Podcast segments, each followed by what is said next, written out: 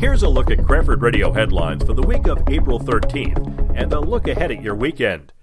The Township Committee approved the 2018 municipal budget Tuesday night.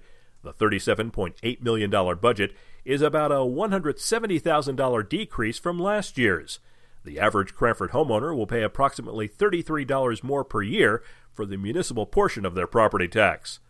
The Township Committee also approved, on first reading, a payment in lieu of taxes agreement with Birchwood Developers Associates. Under the agreement, the township will collect a certain percentage of Birchwood's total revenue for about 30 years. In CHS varsity sports, the boys' tennis team faces the Oratory Prep Rams at home Friday afternoon, while the girls' lacrosse team hosts the New Providence Pioneers. On Saturday, the boys' lacrosse team will be in Verona to play the Hillbillies. The baseball team has two games on Saturday at 10 against Memorial High at home and at 3 versus Linden on the road. The softball team squares off against Jonathan Dayton in Springfield. The Union County College Owls face Brookdale Community College in two home baseball games Saturday at noon and 2. The lacrosse team plays Potomac State College of West Virginia University in Rahway River Park at 1. Spring has arrived. Friday's high under partly sunny skies will be in the low 80s, while the low Friday night will be in the upper 50s. On Saturday, the high will be in the mid 70s with mostly sunny weather.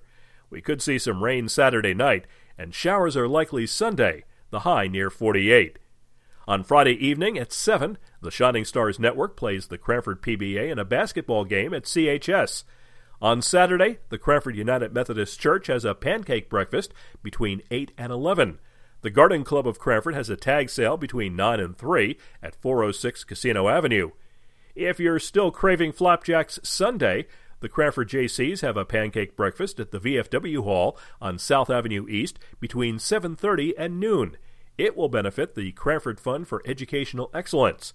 At Nomahegan Park, the Cranford Cougar Dash 5K and Fun Run will benefit the Walnut and Livingston Avenue School PTAs. Opening ceremonies are at 8. More events can be found at Cranford.com.